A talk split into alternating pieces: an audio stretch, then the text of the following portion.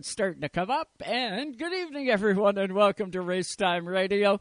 Hey, sorry for the delay. We had a little microphone malfunction. That's the first time that's done that here in the Race Time Radio studio. But nevertheless, we are all up and ready to go for tonight's Race Time Radio. So glad you could tune in tonight, all live on Sirius XM Channel 167 Canada Talks and live on our YouTube page as well as racetimeradio.com. And we got a smoker lined up for you here tonight on the program. Feeling a lot better than I was last week at the same time. Uh, I believe it was COVID 19 that uh, ended up coming through this house and uh, definitely wiped myself out. Uh, did, did a real good number on Susie Q as well, but uh, last Sunday hit me like a ton of bricks, but feeling a lot better tonight here in the Racetime Radio studio. Let me tell you, we got coming on the show tonight. Uh, we're going to kick things off out on Canada's East Coast with a NASCAR champion. Yeah, we got Jason Groves going to join us, driver the number 74 from Eastbound International Speedway. Uh, we will catch up with Jason here shortly. We'll also hear from J.R. Fitzpatrick. He is the 2022 APC uh, presented by uh, I believe, still. Uh, but APC, he is the APC champion. We'll hear from J.R. Fitzpatrick.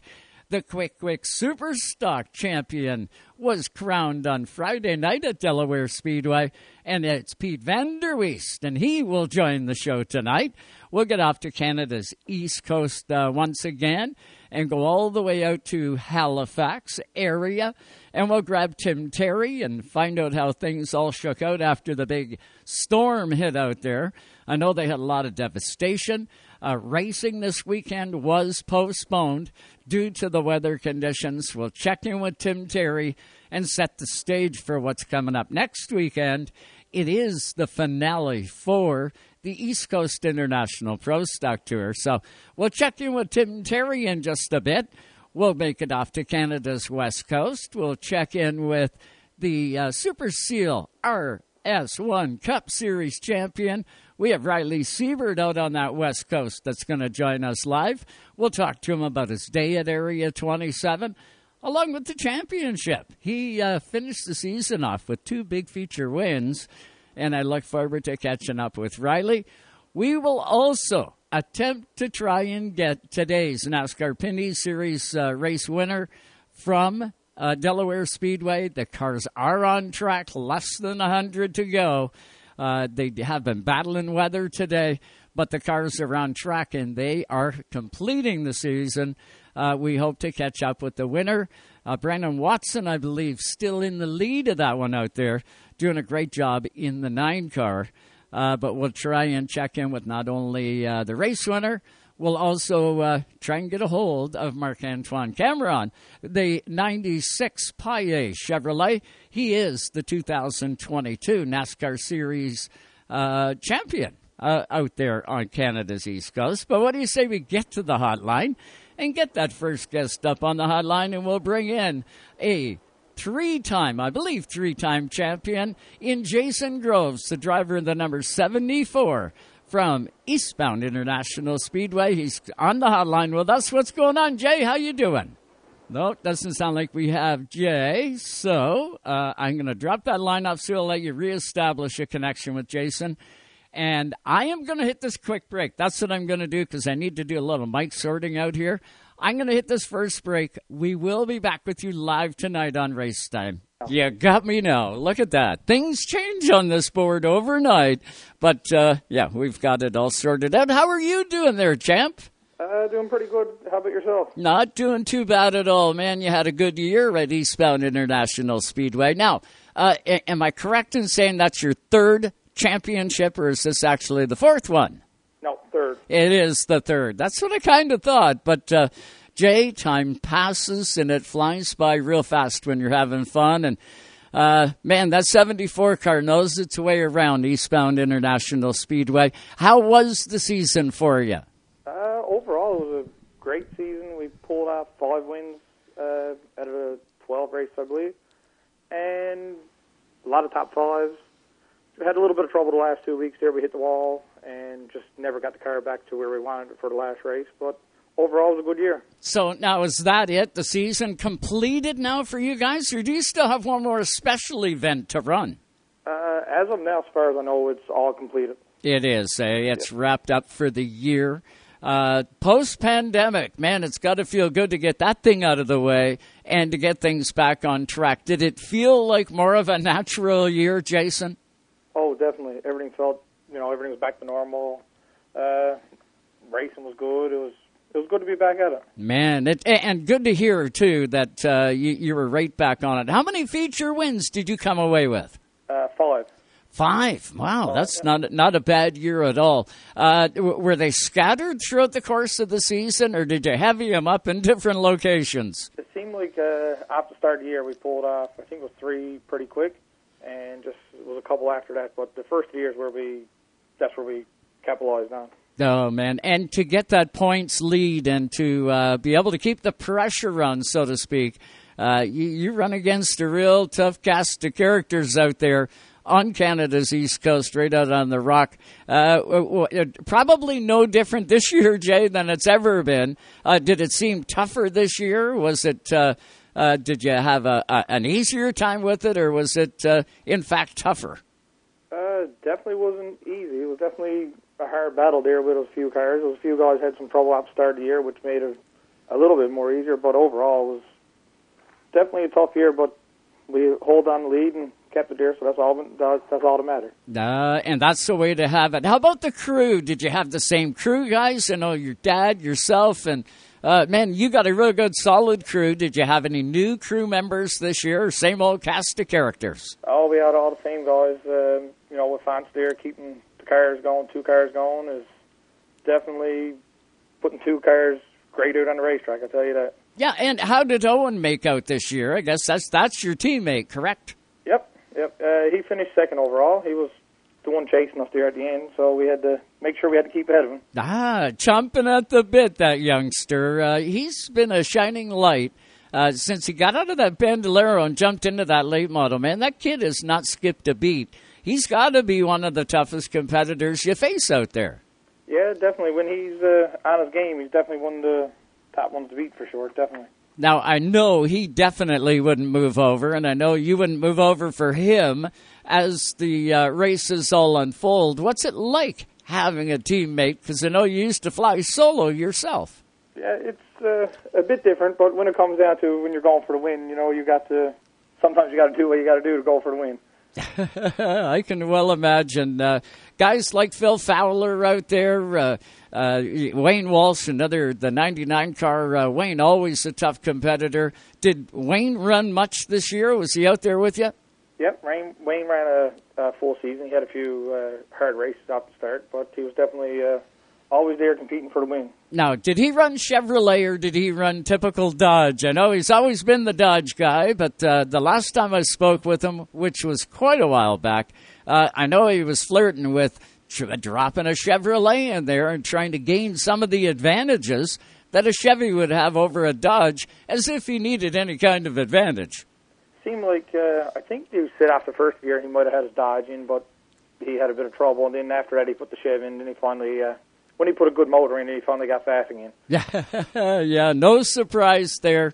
Uh, you guys always do a great job. Uh, the track with the, uh, excuse me, uh, w- with the Pinty's series uh, making its debut out there on the Rock this year, uh, we did see some different changes at the facility. Nothing major to the racing surface, but there was definitely changes at the facility. did they all lend itself well? uh, to you guys on a regular uh, on a regular basis? Yeah, overall wasn't too bad. The front stretch they widened out probably extra five six feet, so that was good. You know, to get that more arc going into turn one. Um, I like that. The back stretch was a bit different with the wall there. Uh, and entering turn one, they added some Jersey barriers entering and on the bottom, and that was a little bit different to get used to at first. Ah, yeah, yeah. This sort of narrows your window up a bit. It'd be kind of nice. As mentioned, they're on the exit of uh, like coming off turn four to have a little more run room out there would be kind of nice. Oh, uh, but it would definitely change your line going around that speedway, wouldn't it? It definitely, definitely changed it a lot actually. But uh, more than you realize, if you use the track, like some guys didn't really use that extra bit of pavement, but when you used it, it definitely helped out a lot. Now there was a big storm out there this weekend. I know it hit uh, uh, the Maritimes real hard, uh, and, and I know it really nailed uh, the far end of uh, uh, Nova or not Nova Scotia. eh, Well, yeah, Nova Scotia, but Newfoundland hit Port Basques pretty big. How about your end of uh, the the rock? Were things okay out there? Yeah, we had it pretty good. We had a little bit of wind there for a while and a little bit of rain overnight, but overall it wasn't too bad. But Port Basques been hit pretty hard, and uh, they got a lot of damage down that way. Yeah, our thoughts go out to absolutely everybody out there in the Maritimes that was affected, and of course Newfoundland. Uh, you guys don't need any more uh, after coming off a pandemic, and uh, you guys always seem to get you know get the edge of that storm. Uh, nice to hear that the you know the St. John's uh, you know maybe Conception Bay area got a little bit of relief this time and didn't get nailed uh, with everything. Uh, not to say that it's good that the other end got it, but uh, normally that's you guys getting her all hammered up. Yeah, yeah, we had pretty good this time. Yeah, incredible. So uh, now Jason Groves, 74, the champion at Eastbound International Speedway. Uh, will you be making the trip? I would take it back to Charlotte to collect all the hardware. Uh, if they have something this year, I would think we probably would, uh, but we haven't heard nothing yet if they are having the banquet this year or, or not. Because last year we they done something at Daytona for our uh, championship, so we went to Daytona for Speed Weeks and we done down there. So I don't know what their plan is this year. Ah, so did, did you get a, did you get a chance to hang around and catch the the action at New Smyrna and uh, you know to do up all this stuff for Speed Weeks at all? Yeah, yeah, we spent uh, I think it was two or three nights at uh, New Smyrna and uh, one at Daytona and out to Volusia for a night. So we made uh, five days. I think it was just go watch some racing. Man, those dirt cars at Volusia County, tell me they don't put a show on. oh, I thought it was exciting. Definitely. Incredible. Uh, I, I can see you one day, Jason, uh, jumping in and taking a car. I know it's a hell of a haul for you guys, or it would be. Uh, but can you see yourself doing it one day? Uh, I'd definitely like to. I can't say it ever happened, but definitely would love to. You betcha. Uh, so the plan now, of course, you're going to soak up this championship, uh, take all the accolades that are involved with it. But let's take a look down the road. What are you thinking for 2023? Is there uh, another shot at it? Do you want to go do it again, or what's the thoughts heading into the future? Um, right now, I haven't really thought much on it. Uh, after you finish that, the year, you're just relaxing for a bit. Maybe in a month's time or so, we'll start thinking about it and see what what we're going to do. But I really don't have a plan yet. Well, and there's nothing wrong with that, man. The championship is only a, what a, a little better than a week old, uh, and uh, you know that, that that was a hard championship. How is the car? What do you got to do to it to get it ready for next year, or is it pretty well set to go? Well, from last year to this season, we never done a thing with her. We just put her in the garage. We wouldn't even plan on going racing this year. And then our fans decided the night before, he gave me a text and said, "Yep, we'll haul, get the car ready." And I said, "Sure." We never done anything with her yet. Yeah. And next thing you know, we got her at the garage. Next morning, we trotted aboard the trailer and went went in, and we won the double header weekend, and we never even touched her from the year before. Look but this year, we definitely got a bit of work to do to try to get her back to. If we do decide to go back at it and get her ready for next year, we got a lot of work to do. I think. Never skipped a beat. That's you, Jason Groves. Love watching you on that racetrack. Uh, man, you were always one of my favorites. Uh, as a fan, looking out uh, and watching you guys, uh, so many good cars, so many potential winners that can be uh, in victory lane. Uh, kind of cool that you did it five times in 2022 and picked up your third championship. Sponsorship on that number 74, I know they got to mean a ton to you. Who did you have on there this year? We had uh, G. Groves and Sons and A. St. George and Dave's Towing this year. Good lineup, good solid support. Uh, you've had a lot of them uh, for quite a while. Yeah, um, Dave's Towing was a new one this year, but A. St. George and G. Groves and Sons, they were the ones with us all the time. And we had a few other ones that uh, last year, but the, uh, hopefully some of them will be back again next year. Do you think maybe Jay we're going to see you one day in that Pro Stock Tour? Uh, you would fit that series like a glove as well. Do you ever got any aspirations of, you know, maybe doing something like Pharaoh's doing? You know, jumps into that tour. Uh, it's a it's a monumental task where you got to, you know, always zip across over to the mainland. But uh, man, you'd fit that series like a glove. It's. Uh something we definitely thought about. Like I know every now and then might get a text come through and fancy send uh, pictures of a cars for sale or something. So I guess you never know what can happen there, but it's definitely a thought that we always talked about. Well, and uh, you know, speaking with Mike James, and uh, I stay up quite a bit with Phil Fowler, and speaking to some of the guys, uh, sounds like there was invita- invitationals either done this year or lined up to go this year. And it sounds like there's a few pro, pro stocks coming together out on the rock. Yeah, they're they're trying to get something together, but it's uh, it's not easy because I guess well, the car counts are getting lower this year than probably they should. So to bring another series in, it's definitely going to be hard to keep the car counts up. Yeah, and it is, it is, and you know that's not just on the rock. Uh, uh, you know, car counts were uh, down oh, everywhere, everywhere you look, but I got a sneaky suspicion that come 2023, uh, guys are going to get a chance to reload, and you know maybe some of the ones that were on the sidelines this year will be back in behind the wheel, and uh, it would be great to see absolutely everybody back out and uh, get some of those other competitors back in there and bolster those uh, car counts and numbers and. Uh, it would be kind of cool to see everything sort of get back to normal uh, pre pre pandemic. Uh, from a car count standpoint as well. Great to see the race fans, though. Man, they showed up out in eastbound. They look it, a lot of crowds look fantastic this year. Yep, yeah, the fans seemed like it was pretty good. It's uh, good to see because that's what's going to keep our sport going for sure. And um, we have a lot of support out there. That's definitely true.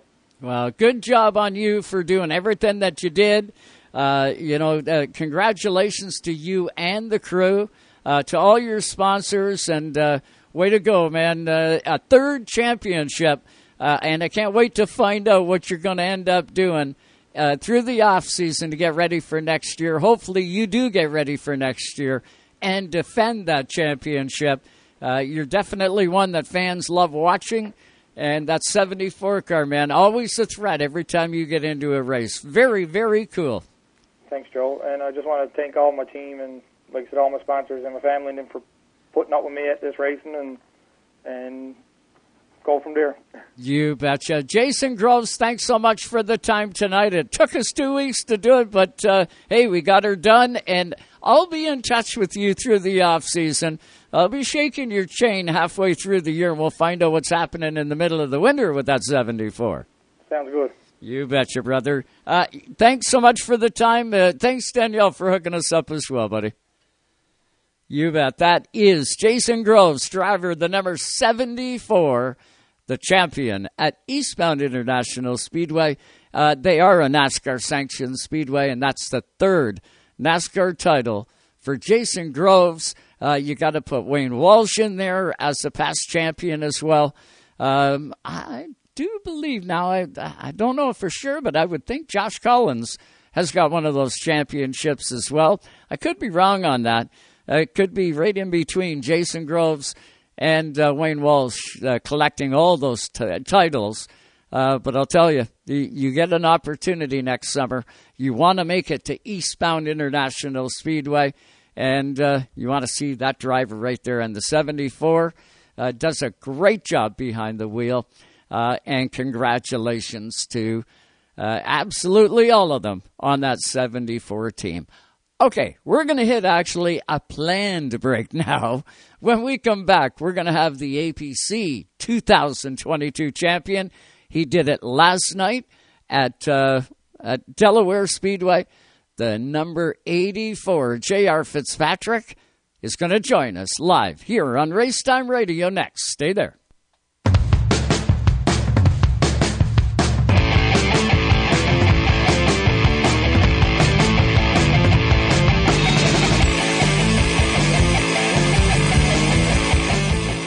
Time to get back to the racetracks. For over 30 years, Quick Quick Fire Starters have fueled the sport on and off the track, making lighting your campfire as easy as one, two, three. There's no need for kindling or paper. Just pop your Quick Quick Fire Starter in the pit, add your wood, and presto, you're a pro. Quick Quick Fire Starters. No harmful chemicals and guaranteed to light your fire every time. Quick Quick Fire Starters, the world's best fire starter.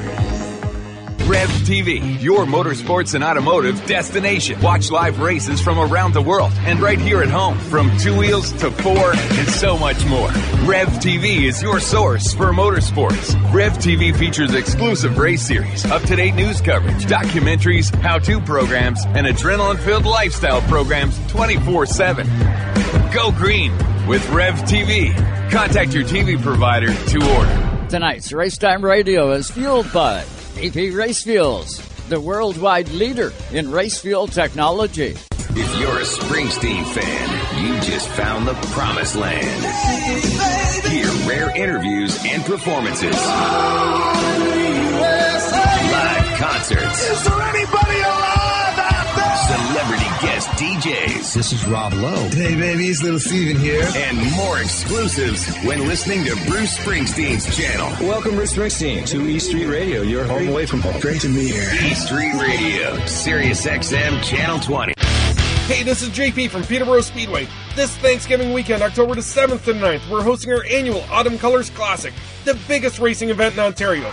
Three days of racing action at Peterborough Speedway presented by Lucas Oil in Pure Country. All right, man, you're ready to go. This year, the Speedway hosts 10 divisions of racing action with the best drivers in the country appearing. Friday, it's first round qualifying for the Bone Stocks, Mini Stocks, Super Stocks, Legends, Hot Rods, along with the Young Gun races. You know you got to do. Gates will open at 5 and racing will start at 6.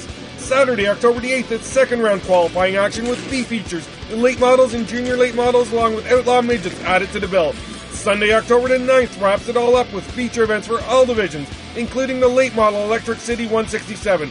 Peterborough Speedway and Pure Country bring you to Crown Jewel Racing, the 29th annual Autumn Colors Classic weekend of October the 7th to the 9th. Visit peterboroughspeedway.com to book your tickets in advance. Good job, driver. Good job. Gentlemen, start your engine. Welcome back. Race Time Radio.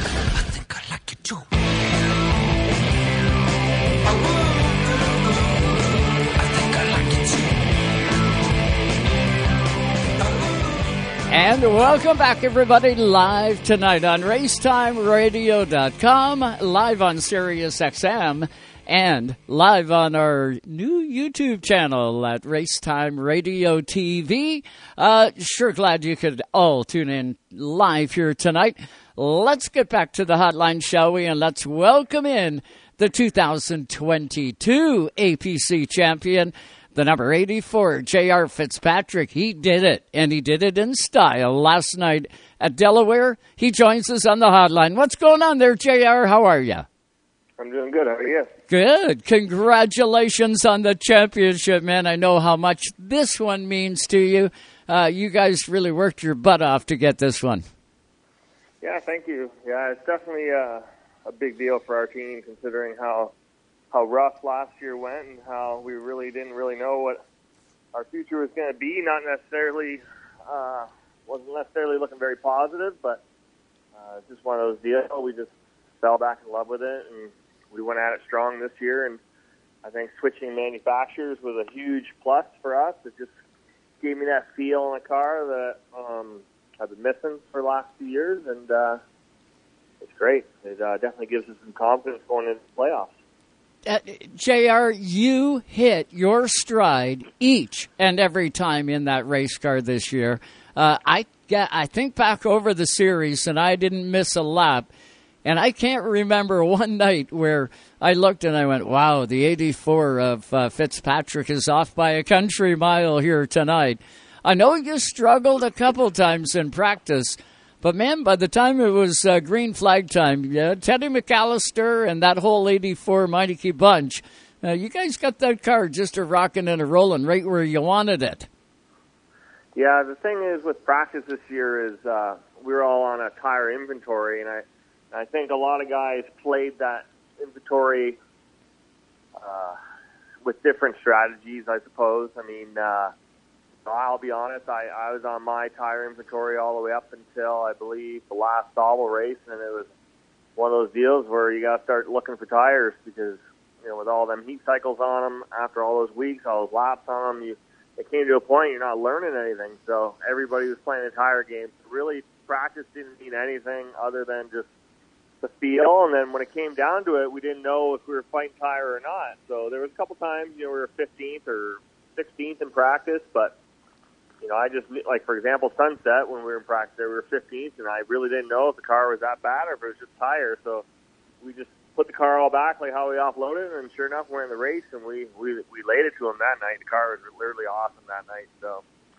uh, yeah, the the team's been working hard. It's been a stressful couple of weeks leading up to this because we had about a month off there, and we just replaced a lot of worn out stuff and full checked it and cleaned it a bunch and. uh you know, there is a such thing as over preparing, and I think we might have been a little over prepared for the weekend. But uh, it's great that you know we got it done, and a little disappointed with the race only because the car had tremendous amount of speed. We were definitely a top five car, and then I blistered a right front tire. Um, so we'll look into why that happened and and uh, move on.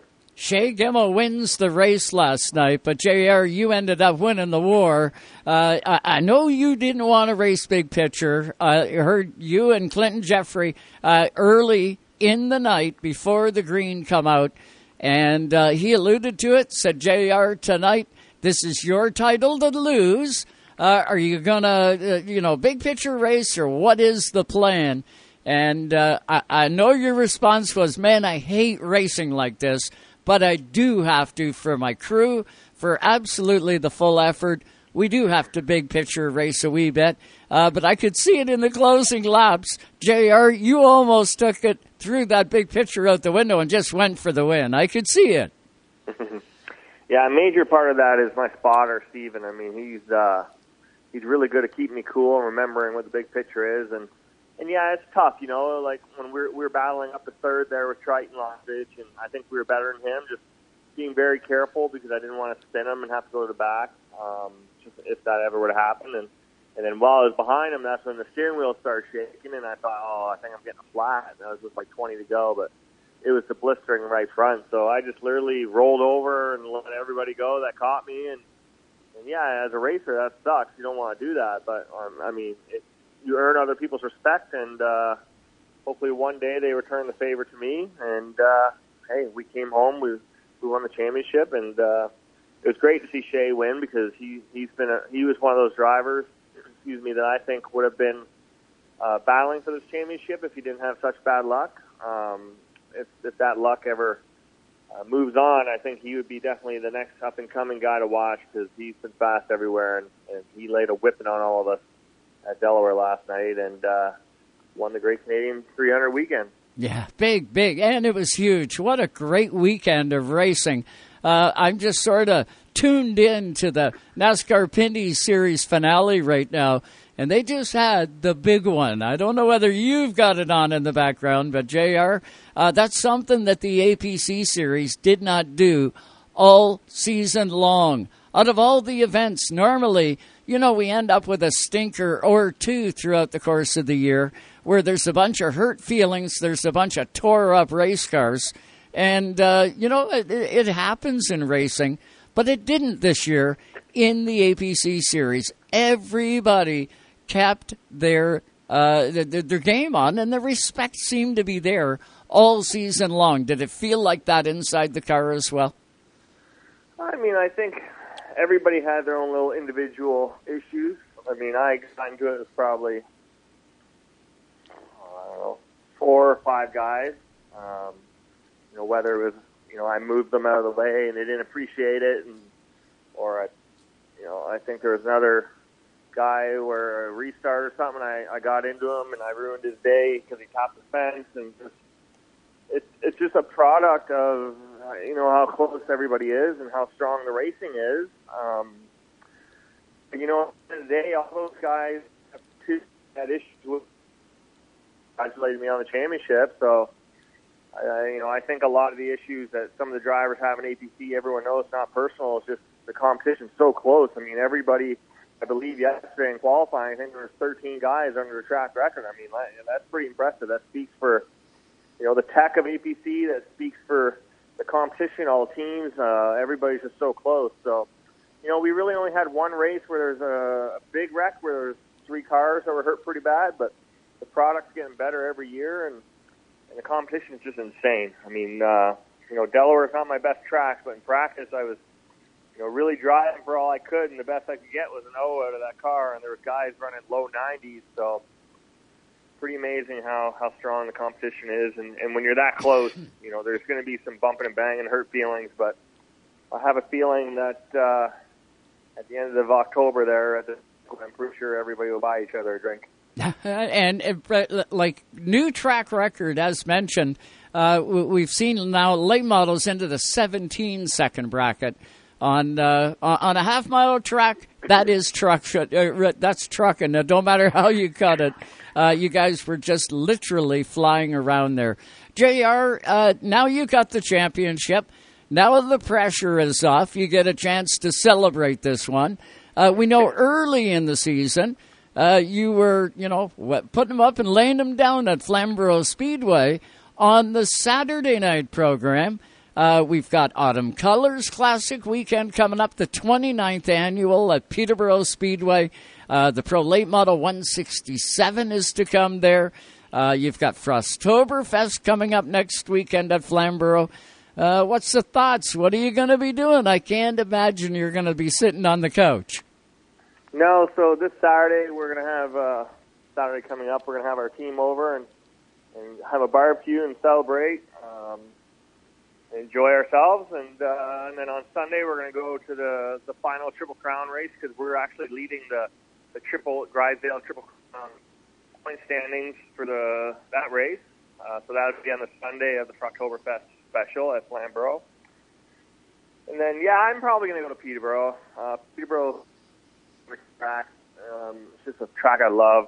Uh, we were really good when we were there before. Um, just kind of waiting on rules packages and because you know they try and incorporate the limited late model in the show, and so you know we have to we have to change our car quite a bit to go, so it won't be the same package as I ran APC there, but um, we just got to wait on rules and tires and and whatnot, and uh, we'll see if we can claim another uh, Electric City 167 win there too, and then and really that'll be it. I just plan on doing those two. Um, you know, eventually I always said maybe one day I'd love to venture down to the U.S. like Speed Weeks or something, and do some racing down there. But you know, it all takes money, and and uh, nowadays I'm pretty content just doing what I've been doing. and you're doing a great job at it. There's nothing wrong with doing what you're doing. I can guarantee you that. Nice to see the old boy was there for the championship. Your dad, John, was in the house last night. He would have been pretty proud and pretty happy. Yeah, both my mom and my dad were there. Uh, two of my older sisters were there, uh, and my brother-in-laws and my nieces. So uh, a lot of people came to enjoy the show, and we had a lot of friends um, from May.com, and yeah, it was a lot of fun. Uh, you know, the the show got ended pretty early, so we got to celebrate a little bit. Uh, nobody can celebrate as long as my buddy Stretch. He was up the latest. but we definitely enjoyed ourselves, and uh, tonight I'm just kind of taking it easy. And tomorrow we're going to offload the car and, and get back at her and see if we can win on the weekend. Well, I know you still got a couple now that you're going to be doing. Uh, uh, oh, question for you, and I was hoping I, I called John earlier today, hoping to get Caselli maybe on this show by the end of the night uh, to talk to him about Frosttoberfest. Uh, th- there was talk, JR, and you may even know the answer to this one, uh, with the one Drysdale Triple Crown race getting rained out. Uh, is there going to be two main features in the Drysdale Triple Crown uh, this coming weekend, or is there just going to be the one? Uh, they were trying to figure out how they were going to do that. They were trying to incorporate like a 150 lapper or, or do double points or something like that. But I honestly think it's just going to be a, a wash on the second one and uh, just do the normal 100 laps. Uh, just stick to the normal program. I think that's I think that's a smart move on Flamborough's behalf. Um, just because I don't know how many cars we're going to get. I hopefully we get a lot, but just it's just one of those deals, right? At the end of the year, a lot of people are are spent, they're wore out. You know, they want to spend more time with their family. They've been gone all summer, so I think you'll see about the same amount of, late models as we see at the first show, which I believe was 15. Mm-hmm. Um, but you never know because I've, I've heard rumors there's a driver coming that hasn't raced in quite a few years, and he's a multi-track champion there. So there's going to be uh, a few new, new old faces, I guess you could say. So I think I think 15 to 17 cars would be good, and uh, yeah, if they all just let me win a triple crown deal for once, that'd be great. I don't think that anybody's going to be letting you do uh, a- anything that you uh, want to do. Uh, just like forever, JR, you're going to have to go out there and earn it. Uh, I know that's the way you love doing it. Uh, but uh, in Flamborough Speedway, uh, that's one track. I think you could do that track blindfolded and still come away with the top one or two. Yeah, that's that's basically where I started my full size uh, stock car career. I guess with Flamborough in 2002. I was 13 in a late model, and yeah, it's just one of those tracks I just feel very comfortable with. Obviously, it's 25 minutes down the road. We used to test there a lot with Pinty's and and late models, and when I built street stocks, TQ midgets, I've driven a lot of different cool cars there. And you know, if I was to do uh, some extra racing next year, it'd be cool if I get some kind of program in any kind of car to to race more and support Flamborough. Um, you know, or maybe even Delaware Speedway because I'm really loving that place. The vibe there was incredible last night. I mean, man, when we came to the green and all those folks in the stands had their cell phone lights on, it was it was pretty incredible. Um, um, so yeah, hopefully maybe next year I can support a few more tracks with their local shows. I just gotta figure out what kind of division I'd want to do it in, and, and, hopefully do a little bit more racing. But uh, definitely would love to take this car to the IWK 250 next year. I really want to get back there. We had an opportunity to go this year. It's just you know with the cost of fuel and all that, a lot of my team members couldn't make the adventure, so we just kind of pulled the plug on it. And it wasn't with my own team, so it wouldn't have really been the same. Um, maybe if we plan soon enough and early enough, we can make something happen there. Oh, tell me that wouldn't be cool. Uh, that that that would be uh, that that would be extraordinary, Jr. Unfinished business down there. Uh, y- y- you my uh, you fit like a glove, no matter where you jump in. But that race right there, uh, to to to go with all you do and all you've done in uh, two, 2022. Uh, that would be really, really cool to see you out there. The other one I think would fit you like a glove that you really got to look at, and I know it's a hell of a haul, but that Rattler 300 to kick the year off in April out on Canada's west coast. JR, that Penticton Speedway and you at that track, man, I'll tell you what, it would be some cool to see you roll in there. Yeah, I think I think we've we've talked about that too. It's just it was kind of a I think now that they have a year under their belt of how they made all that happen, and uh, I would like to be one of the only Ontario guys to make it because uh, the logistics are are pretty wild. Uh, it was a few weeks before our first race, uh, and we weren't ready at the time. So yeah, I mean, there's always those events you want to go to, right? Like, I would like to try and venture off into New Brunswick a little bit next year because there's a couple tracks there I'd love to get to that look really cool and and yeah, it's just one of those deals, you know. You you, you start traveling around, or you just do the tour, or it's a lot of things to think about over the winter. We got lots of time. Car's in good shape still, so we don't have a lot to do to it. Uh, just some updates, and yeah, we'll just see we'll see what we can do. And needless to say, the 84 car, not for sale, right? You're going to hang on to this one? Well, it's funny. So I actually had someone to ask if I wanted to sell it, and, and my wife, Alora, right away says no. Nah. because uh, I have had two race cars that have really been really good to me, and it was that old old Hampy car that we ended up selling to Kyle Steckley to make his first few starts with. That car we won the Flamborough uh, Track Championship with, and it was just an unbelievable car. If we would have revamped it over the winter, we could have did great things with that car. And then uh, it was the same car I took the IWK 250 um, that year, mm-hmm. and then um, it was my 2018 APC winning car, which same car I won the OSCAAR championship with. So uh, the big boss tells me it's not happening. yeah, you hang on to this one. You can get another full season out of it, no questions asked. JR, congratulations on the championship. Now, this is your second APC title. Is this one any sweeter than the first one? Was this one harder to get than that one? Any thoughts there?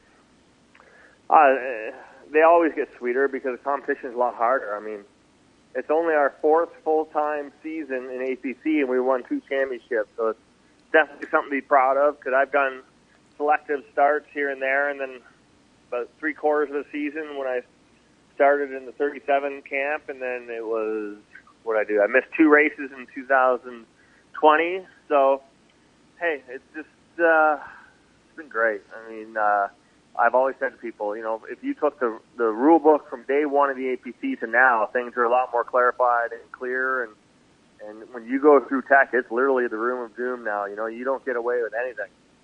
So it's a stressful time getting through there, but I give uh, obviously our tech guy Daryl Timmerman and the APC tour a lot of credit because I've always said that uh, a good tour is always uh, is always backed by a good tech because you know, you could uh, let anything go and watch how crazy it gets. So this one feels really good, just knowing how close all the cars are, and I had a lot of fun this year, right? Because uh, being under the McCall banner is when you go test or when you learn something, you're you're collectively earning and gaining notes, uh, which um, agreed upon everybody is you're supposed to share. So, and that's what we did. And uh, you know, the first couple races when we were winning there, I thought we had a little bit of an edge, and then and then everyone catches up, right? So you just got to keep working, and and and thankfully the the guys I've gotten to work with from McCall's are just uh, unreal, uh, very smart. Love bouncing ideas off with them, and and and just it's been incredible. It's been a lot of fun. Well, and it shows. It shows in the results, and it definitely shows on you. JR, congratulations on the championship. Hey, what's the win total at this year with uh, all you've done? I know you had some wins to kick off Flamborough Speedway. What's the win total? I bet you got that stat sitting off to the side of the mind. yeah, I think we won 10 out of 15 or 16. I can't remember. Uh, it's definitely 10 wins. Either out of 15 or 16 races, I believe. Wow, good, good running. And you got two more potentials coming up, right? Yep.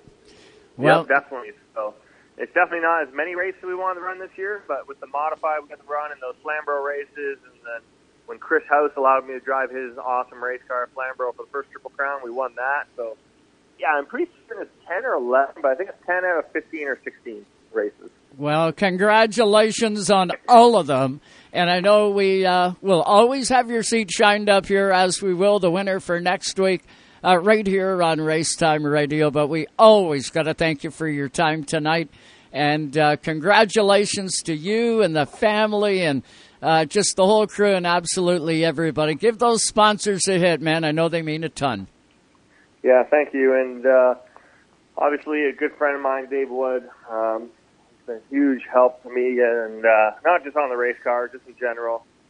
Um, H2Go Mobile Wash, good friend of mine from high school. ATV Depot up in Sauble Beach. They've been with me since 2019 and just a great partnership. Uh, Cambridge Rigging Equipment Express, um, Transaxle Heavy Duty Truck and Trailer Parts, great group there.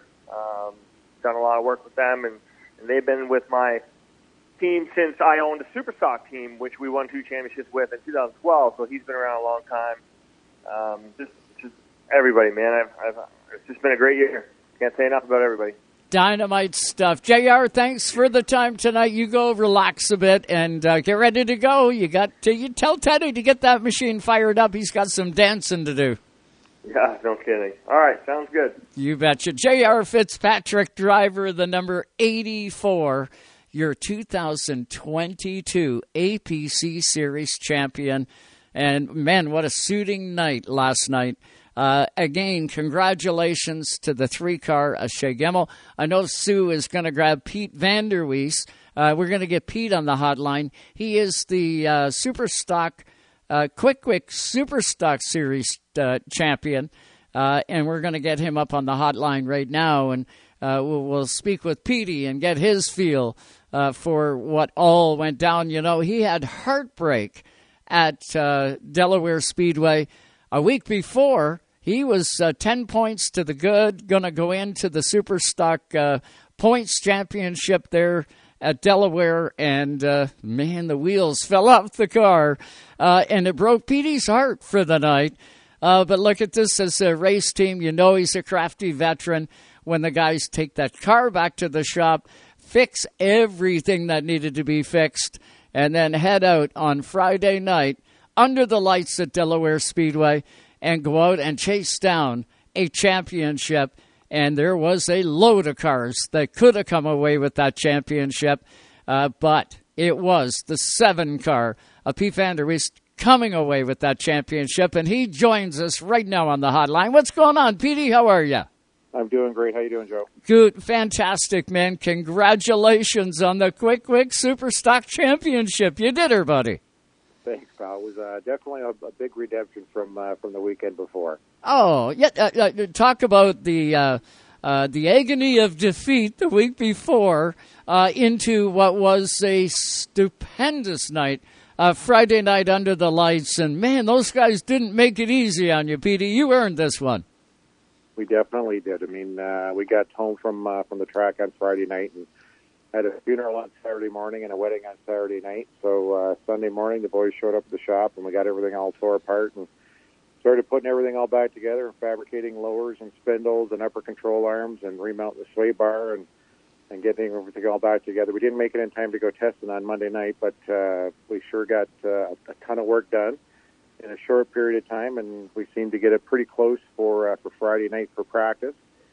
We were off a little bit, and I think we were fourth or fifth fastest in practice, but uh, we made some more changes before qualifying, and we hit something, and we were able to break a road track record and, uh, and, and you know and qualify on the pole by by over a tenth and a half on uh, the second place car. Man, that's kind of unnerving too, right? When you're you're looking for just this little bit uh, that's going to you know put you into maybe a little bit better of a comfort zone. But you know that if you make these changes and it happens to go the other way, uh, you got nowhere to turn, right? Uh, it's a 50 lap feature. It's going to be bang bang. You know it's going to go fast. Uh, Pete, the, the guys did a stupendous job and gave you exactly what you needed under you uh, to go out there and uh, and, and to, to get done what needed to be done. Uh, I know in Victory Lane, you were off to the side as the champion. you didn't win the race. Uh, and they were doing the calculations, and you could almost hear the calculators burning it up. And I was doing the same thing here, going, is it Pete or is it like one of the other seven guys that it could have been? And lo and behold, uh, they came out with the announcement that it in fact was you. And man, you could see the relief on your face, buddy, and it looked fantastic. Well, there was definitely a relief, without question. We kind of knew with uh, when we got the lead, we knew that we had that extra point that we got with the extra lead. That uh, we knew that we were in pretty good shape where Garrett was running, and you know, and unfortunately, Lane was uh, got caught up with that drive shaft in qualifying. They got caught up in that other incident, you know, midway through uh, the race, having to come and start from the back. So that was unfortunate for him.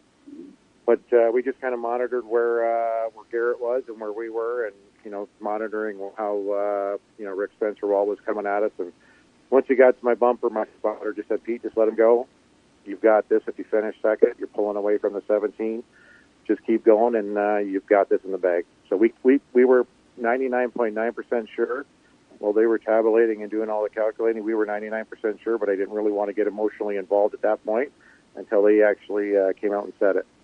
Yeah, and I don't blame you. Not, nothing would be, uh, you know, if someone just slipped and missed a point here, a point there, and then all of a sudden they're going to come back and say, "Oh, sorry, Pete, not you."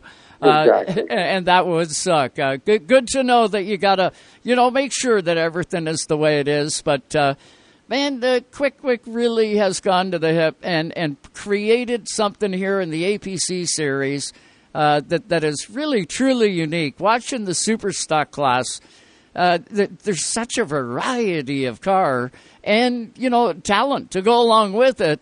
Uh, kind of cool to see the byproduct of everything on the racetrack, and it was a cool series this year.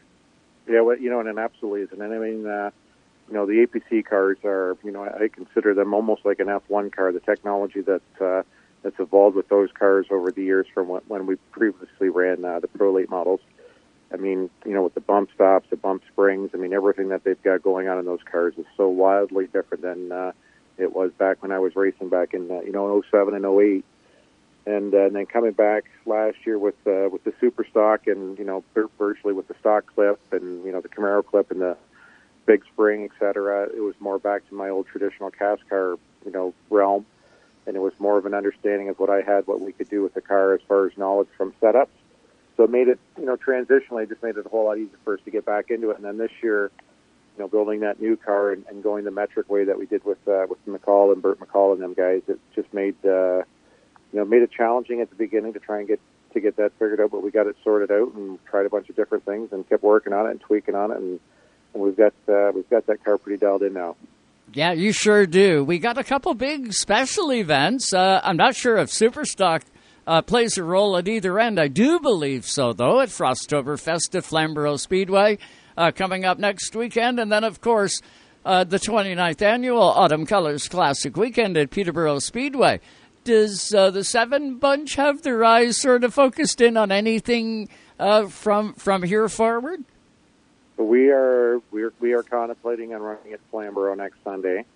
Uh, the autumn colors probably not, only because it's a and there's there's a ton of classes that race that weekend, and it's it's just a big weekend to be away from. You're gone. You're gone for basically three or four days on that on that deal. So I mean, we ran it back in 2005, and, you know, and, and ran really well there and I love I love the Peterborough Speedway track and everything uh, JF does there is awesome. But it's just it, it's there's just a lot of time spent doing that one, and uh, and if the velocity for Sunset gets rescheduled, we'd uh, we'd uh, I'd like to entertain that one as well.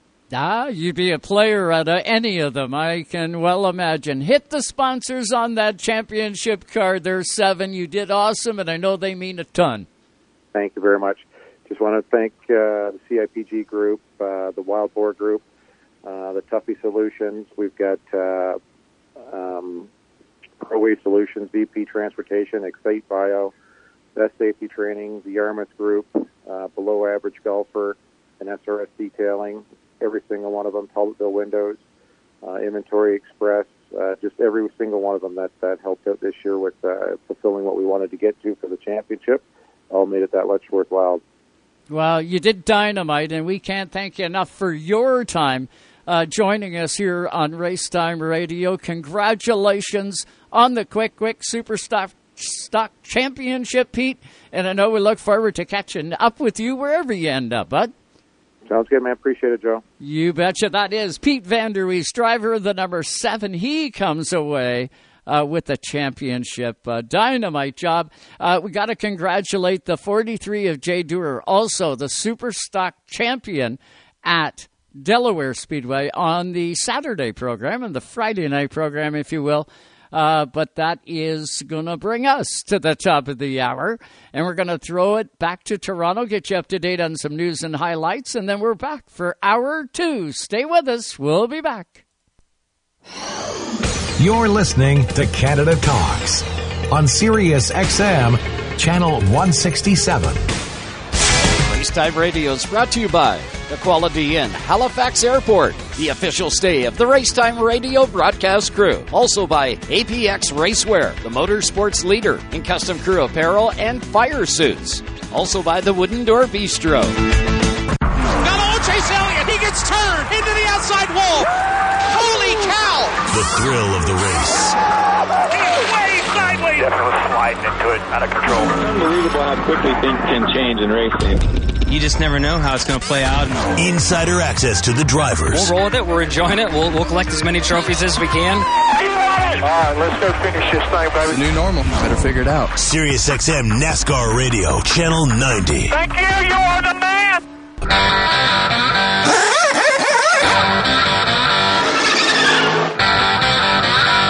We're back with our number two of Racetime Radio. With the two Joes here on Racetime Radio on Sirius XM 167, where Canada talks. And yes, like that. Hour number two begins, and uh, you only got one Joe tonight. The other Joe is uh, uh, still at Delaware Speedway, uh, finishing up the 2022 NASCAR Pinty Series. Uh, cars are still on track right now. Uh, the nine of Brandon Watson leads the 80 of, uh, I want to say that is Donald Theetge. back to the 74 of um, Kevin Lacroix. And to his outside, the 20 car of Treyten Lapcevich. Uh, still anybody's game here, uh, but I do believe Watson has pretty well led absolutely every lap, other than a few that DJ Kennington has led in that 17 Castrol Edge Dodge. The green flag comes out. We will get you uh, more as things unfold here. But let's get back to the hotline, shall we? And let's welcome in a good buddy of Racetime Radio. Uh, it is Tim Terry from Tim's Motor uh, Tim's Motorsports uh, dot com, uh, and he is with us. Timmy, what's going on? What's going on, Joe? How's uh, how's everything in Ontario? Uh, we're okay here. How are things out there? It sounds like uh, it, it, it got pretty ripped up out in the Halifax area, and uh, I know you were out and around the province today. Uh, what, what all did you see? so I'm on the the side of the province that, that came pretty much unscathed. I'm in Yarmouth right now. We just finished off the Lake Dowsett Motor Speedway season finale. Their fun day, uh, great day, awesome people. I can't say anything bad about this racetrack. Uh, great racing too. Uh, sportsman division's always close. Uh, but they they came out unscathed. Uh, everybody else from Halifax on up pretty much got a wallop. Uh, Sydney postponed their card for next weekend already because the devastation in the city. Mm. Uh, racetrack got away pretty much unscathed. Lyndon told me the pit booth has a new location on the on the property, but he said other than that, he said everything else seemed to be pretty status quo. Other than we can't, in good good mind, put on a race when everything around us is, is not right. Right, right. It would have been hard getting fans out too. I can well imagine there would have been a lot of cleanup, even if they didn't get you know really nailed. Uh, it looked like uh, any of the footage I seen from downtown uh, Halifax. Uh, there seemed to be a lot of leaves and a lot of crap down uh, that people were cleaning up today. A lot of leaves, a lot of limbs. Uh, Dartmouth got hit hard. Uh, I talked briefly with Lawrence Hopper. The racetrack, Scotia Speedway currently has no power. Our ETA for restoration Wednesday, I think. Uh, so it's going to make it a very quick turnaround to get the facility ready to go racing for next weekend's Tigercraft 200 and the Tim's Corner Motorsports finale Friday for the CarStar Weekly Series. But I think they can get a turnaround. Most of our teams are ready to go because they were ready to go last week before Fiona swept through. So I, I think if there's any silver lining to all of this, I think that's probably what it is. Well, and let's hope, right? Let's hope we get some beautiful weather next weekend uh, to offset the crap that rolled through there this weekend. Uh, hopefully, we get blessed with a beautiful, beautiful East Coast weekend out there to wrap up uh, the season at Scotia Speed World. And not to mention, you still got to wrap up the 2022 edition of the East Coast International Pro Stock Tour. Uh, you, have got, uh, is there still a championship there, uh, or has the 99 got it in the bag, or who's the, the, the points leader right now? So, kind of based off the way the rules are written, as long as he makes a pace lap, and he being Craig Slaunwhite, he's locked up the championship. You know, pending post race technical inspection or whatever else goes through there. But he's pretty much got locked up. Just has to make a pace lap, and I'm gonna I'm gonna liken the championship picture on our series to what they had down here at Lake Dowsett with the Sportsman division. Kyle Hines won that division down here, and he said, I feel like I don't deserve the championship because I've had too many mulligans. You look at the tour this year, everybody, including Craig Slaunwhite, you, you think back to the IWK 250. He didn't finish the way he wanted to, almost didn't start that race. Mm-hmm. Uh, the Summer Clash 250 kind of had the same issue if we look back next or last week, albeit not a hard points race, but the Mike Stevens Memorial, he had bad luck up there. He just no luck in these big races. But everybody else had mulligans too throughout the season. It's just that Craig minimized those mulligans in order to have a championship lead enough to go in and try to start this race and win a second consecutive title. Yeah, yeah, and you're right, Tim. Uh, that there was he either had a really good day or he had a really bad day. And I know, uh, like you say, that IWK 250 when they were doing the motor swap out, and you know they had guys running all the way back to Halifax and uh, you know grabbing engines and parts and uh, trying to get it all together, and then for things to just have fallen flat uh, the way that it did. Uh, was a real heartbreak for the 99, but uh, you know what? That's the way it happens, and that that that'll turn you into a good racer. And uh, definitely the 99 has really been tearing it up here the last couple seasons with the title last year and I don't know how many feature wins he had, but he was on the show every week as the winner. Uh, he had a real dynamite series uh, last year, and it hasn't been no slouch this year, uh, other than a you know a, a few races where other guys have gone to victory lane. Ashton Tucker comes to mind. Uh, Cole Butcher won.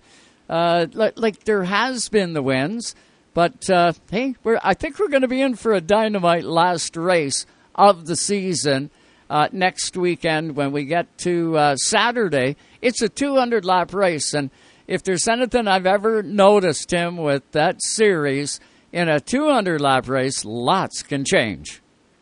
Absolutely. Uh, we've got, as far as I know, we're going back to the old rules where we have a halfway break at 100 that you can, as far as I know, it's a six tire race. I don't want to speak at, at a school, but I'm pretty sure it is a six where you can put two tires on the car at some point during the race and, and kind of play with that that way. Uh, but there's all kinds that are going to change. There's 21 cars scheduled to be there yesterday that we had to postpone the race one week. Gary Elliott is not going to be there because he's going to Flamborough next weekend. Uh, so we're down to 20. Uh, but it's it, it's anybody's race at the end of the day. Craig Slaunwhite's won four. He told the Herald he should have won six, which he was in a photo finish with Ashton Tucker earlier this year. He could have won PEI with with everything that went on on a green white checker there this year. The first race at Riverside where he got uh, tangled up with the 67 of Blankhorn, he could have won that one uh, easily. Slaunwhite out of 11 races, Slonwhite could have won seven. Uh, he's just been that good. It's been a championship season for him could be the first time we have a back-to-back champion since uh, John Fleming and I think 13 and 14. Uh, you just don't usually see these runs on this series, but somebody's going to want to try to win that race on, on Saturday. You know Craig's going to be gunning for because he's got realistically nothing to lose. Got 19 others though that want to finish the season off with a checkered flag. Yeah, yeah, exactly. And you mentioned the name John Fleming, uh, driver of the 97. Do you think we're going to see him back out? I know the car has been out.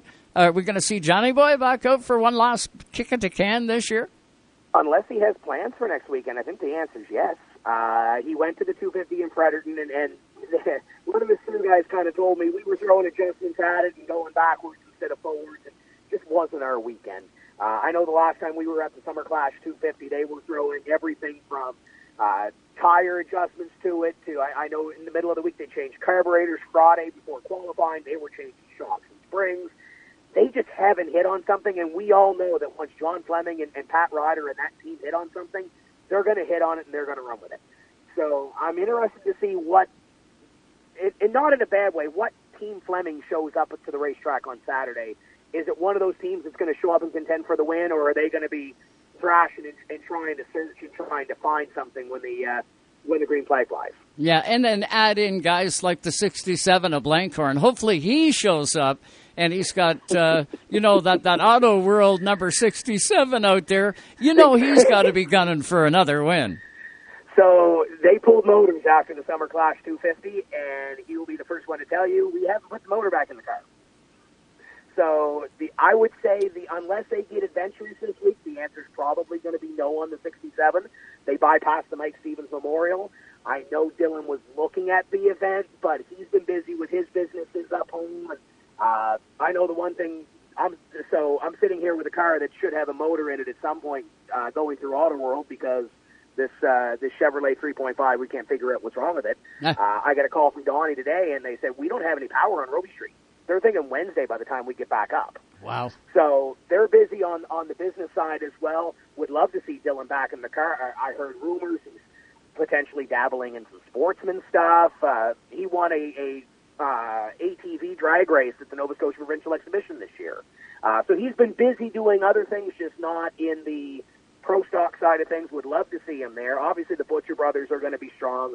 Uh, Nicholas Naugle was racing down south to Five Flags this weekend. Not sure if he's back up home or not for next weekend or not. Uh, Marty Prevost is going to be there. Tony Leonard's going to be there. Uh, been trying to twist the arm of Waylon Farrell and, and Wyatt McCullough to bring that car out for one more run. Uh, Matt Vaughn's had an incredible season. Russell Smith Jr. is knocking on the door of victory lane. Donald Chisholm's going to be strong. Uh, I don't have the entry list in front of me, but you, you've got 20 plus strong cars getting ready to go for it, and uh, it's a 200 lap race. There's a lot that can happen over 200 laps. No, it's going to be lights out. Uh, it always is, Tim, and uh, I always look forward to the 200 to cap the season uh, out there in the Maritime Pro Stock Tour. Uh, Tim, you've been doing a dynamite job with uh, Tim's Corner TV. You literally have been everywhere this year. You've had some dynamite races on. Uh, if there's a race on and it's a big race in the Maritimes, chances are you've got it and you're doing it live. Uh, same thing for next weekend, right? You got uh, Friday night, uh, you'll be doing all that action, and then right into Saturday. Uh, is that the plan right now? Yep, absolutely. Uh, we'll be there Friday night with the Car Star Weekly Racing Series, as we've been every Friday night for their season finale. Six champions to crown. Uh, there's two or three divisions that are kind of signed, sealed, and delivered right now. The other ones are close. The Fleet Break Atlantic Late Model Sportsman fight has been a fight all season long. It's going to come down to one final 38 lap feature between three of the biggest names in Nova Scotia late model racing and, and the likes of Devin Smith, Pete Miller, and Alex Johnson. Uh, that's going to be one to watch. And then on Saturday, we've got the Tire Craft 200 and also season finales uh, not only for the East Coast International Pro Stock Tour, but also for the Maritime League of Legends Tour and the Passion Flooring East Coast Mini Stock Tour as well. So that's going to be a, a, a good show. Uh, we'll have the October 15th race at Petty Pro Stock finale up there for their local stuff, their open show, $4,000 to win sportsman race, uh, and all the rest of their champions being crowned on October 15th. And then who knows what happens with, with the Bud Speedway race that we, we just got canceled today due to Fiona. Who knows where that lands? We're, our, our goal is to be there with video. It's just a matter of where that, that event lands and who we can get for crew. And uh, I know our crew, uh, we're, we're a bunch of amateurs that go up the road. We got a bunch of four cylinder guys that used to uh, used to race cars that wanted to be a part of the show that they could be a part of. So we're having fun. We're doing a, a, a good job. And uh, want to give a shout out to Rev TV as well. They picked up the Summer Clash 250. I actually ran into somebody at the racetrack today that said I watched the 250 last night at 4 a.m. in the morning uh, you guys did a great job on it, whatever else. And uh, the Tire Craft 200, once once we get this race done, it'll it'll be packaged and uh, ready for all those racing. Yeah, and that's cool. That's cool. I was going to mention that as well on Rev TV. If you have not subscribed to Rev TV Canada yet, and you are uh, you know anywhere across this country. Uh, now is actually a really, really good time to subscribe to the channel. Uh, we're heading into the off season as mentioned there, Tim's got races uh, that are going to be on there. Uh, that that that clash, the 250 was just off the rails. If you don't know what I mean, trust me when I say you got to watch that race. Uh, it, it, was uh, Tim. It would have shown really well. I can well imagine. off the rails is an understatement. Um, that was that was that was a uh, a wild race to say the least. Tempers flared. We had fuel mileage, any anything you ever want from a stock car race. I think we had a little bit of it at the 250. Um, but a, a great show nonetheless, and a memorable show uh, at the end of it with Ashton Tucker taking away the win on a essentially three wide finish to the end. Uh, that was a great show. Uh, I know we. Uh, I talked to Mike and Ed. I, we've got the Mike Stevens race in there on the can sometime for the winter if they ever need content.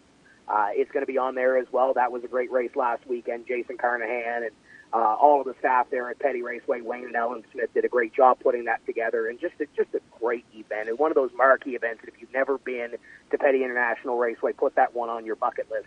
Get out here and enjoy it. But uh, it, it's always great to see our, our stuff on Rev, and I, I know our, our producers and everything else get that little uh, extra feather in their cap when they get to sit back and say, "Hey, I produced that thing." That thing. Exactly, exactly, and nowhere else in Canada, uh, and not not any other channel can you go to and uh, watch the RS1 Cup Series uh, from BC, and then turn around and uh, you know a couple days later, if not within hours, uh, turn around and pick up East Coast uh, Pro Stock Tour racing and all points in between uh, Rev TV Canada's got a lot of things to be proud of right now, and uh, there, there's uh, there's going to be a lot more subscribers to that channel. You can bet.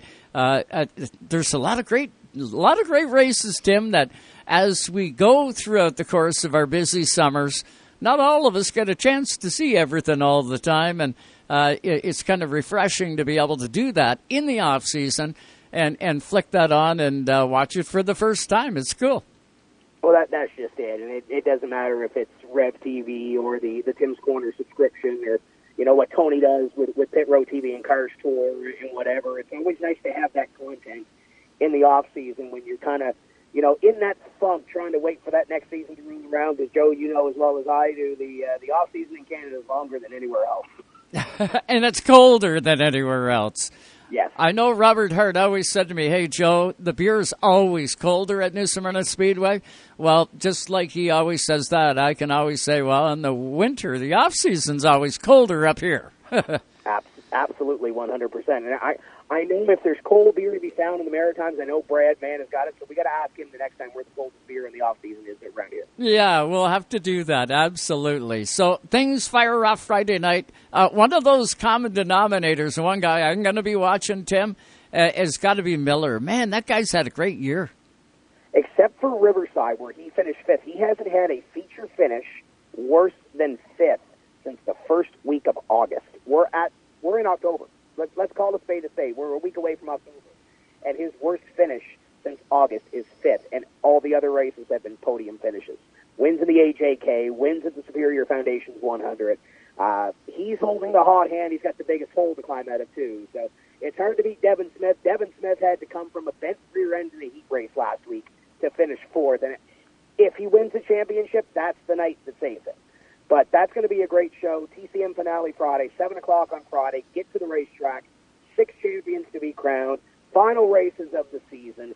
And then we go on Saturday with those uh, those three touring divisions, and that's going to wrap up the Scotia Speed World side of things uh, for the season. Lake Dowsett just wrapped up today with, with their deal. Uh, Sydney's waiting for their one rescheduled event. Oyster Bed's been done for almost a month. Fredericton wrapped up today. I haven't seen any results from Fredericton uh, yet. Petty's got one more, but it's uh, pretty slim pickings here for the next couple of weeks. Miramichi's got a big street stock race next week as well. Uh, but other than that, it's uh, getting closer to banquet season and uh, rules meetings and starting the, the all over again for 2023. Absolutely. I know we've got Frosttoberfest coming up, Flamborough Speedway. And then we head to the 29th annual Autumn Colors Classic weekend. I know you have taken in the Autumn Colors weekend. You did last year, too. Are you coming back this year, Timmy? I would love to be there. I just don't think the cards are, are going to be in the uh, in the favor this year. I know I went up with Robbie Thompson last year, and uh, he did a lot of legends racing down here up until last year. Then he got crazy and bought himself a dirt track. Uh, so he's been busy with that. They actually have three races left to go. They lost one uh, last weekend. Their first race they lost all season due to rain. They're going to make that up uh, at the end of the season. But they race next Sunday. They race the weekend after Thanksgiving Day weekend and then they run October 23rd to close off their season. Most racing of anybody to do in October is, is Robbie and, and Chris is over at Valley Raceway, but uh, I'd love to get up to Autumn Colors Classic. That was a blast last year. Love that event. Uh, I just don't think it's going to be in the cards this year, but uh, I know Justin Collison was on me after we did all the iRacing stuff this year. You got to come to Flamborough. You got you got to come up for uh, Frosttoberfest, and it's, it's just right now we still got racing over here. It's just not in the cards right now, but. Uh, who knows what might change in the next couple of weeks. I don't know where. Well, I know I'm going to Scotia Speedway next weekend, but other than that, I have no idea what I'm doing on Sunday. Well, I know, Tim. Uh, we will be following along, uh, following along with absolutely everything you do, and we uh, much appreciate the time and all your efforts out there on Canada's East Coast to keep us all up to date, all the way across, uh, right, right across the country. Uh, with Tim's Corner TV and Tim's Corner Motorsports. Uh, you do a phenomenal job, my friend, and uh, this has been great catching up with you tonight. Yeah, appreciate it, Joe. It's uh, it's been a good time, and uh, uh, we'll get. Uh, I'm going to get some sleep in Yarmouth, and hopefully this car makes it back on the five-ish cylinders that it's got left, and we'll get back to Scotia Speed World and get power back at the racetrack and get everything good back up for uh, next week. I can't wait for it. It's going to be a great weekend. If you can't be at the racetrack, tickets on sale right now at scotiaspeedworld.ca. Uh, Tim's Corner TV is going to have it, but the best way to enjoy it is at the racetrack. So get there. We're going to have fun Friday night with the Car Show Weekly Racing Series as we usually do, and then we're going to cap off that ECI Pro Stock Tour on Saturday. Sounds absolutely awesome. Tim, take your own advice. Keep the hammer down, my friend.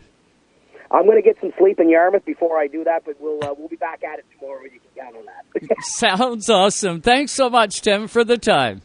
Awesome. Anytime, Joe. Thank you. You bet. Tim Terry out on Canada's East Coast. Uh, what a guy. What a just a dynamite job. You want to catch some great racing next Friday night. Uh, you can do that. Get to timscorner.tv. Uh, TV. uh, you don't want to miss it. And uh, yeah, and same thing with that Tirecraft 200. It's going to be off the rails as well. Uh, we got so much to look forward to, and only a few more weeks to get absolutely all of it in. We are going to hit a break. When we come back, we're going to go to Canada's West Coast and we are going to grab ourselves Riley Seibert. Uh, I'm also having a peek at what's happening at Delaware Speedway. Brandon Watson wins his first NASCAR Pinty's race. He did it in his number nine and peeled off the rookie stripe off the back of the car. He is now no longer a rookie in the series. Uh, and the 96th of Marc Antoine Camirand is just rolling in to victory lane as the champion. So we're going to try and shake these guys down in uh, the second half of this next hour and see what all we can come up with. But I do know we got Riley Seibert coming up on the other side of the break. Stay with us.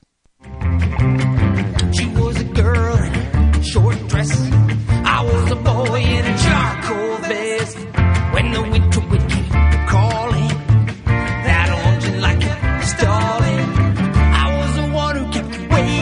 From coast to coast, to coast, you're listening to Canada Talks. To Canada Talks. Hey, this is JP from Peterborough Speedway.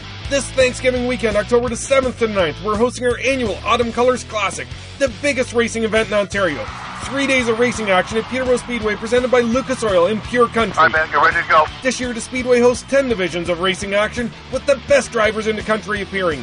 Friday, it's first round qualifying for the Bone Stocks, Mini Stocks, Super Stocks, Legends, Hot Rods, along with the Young Gun races. You know you gotta do.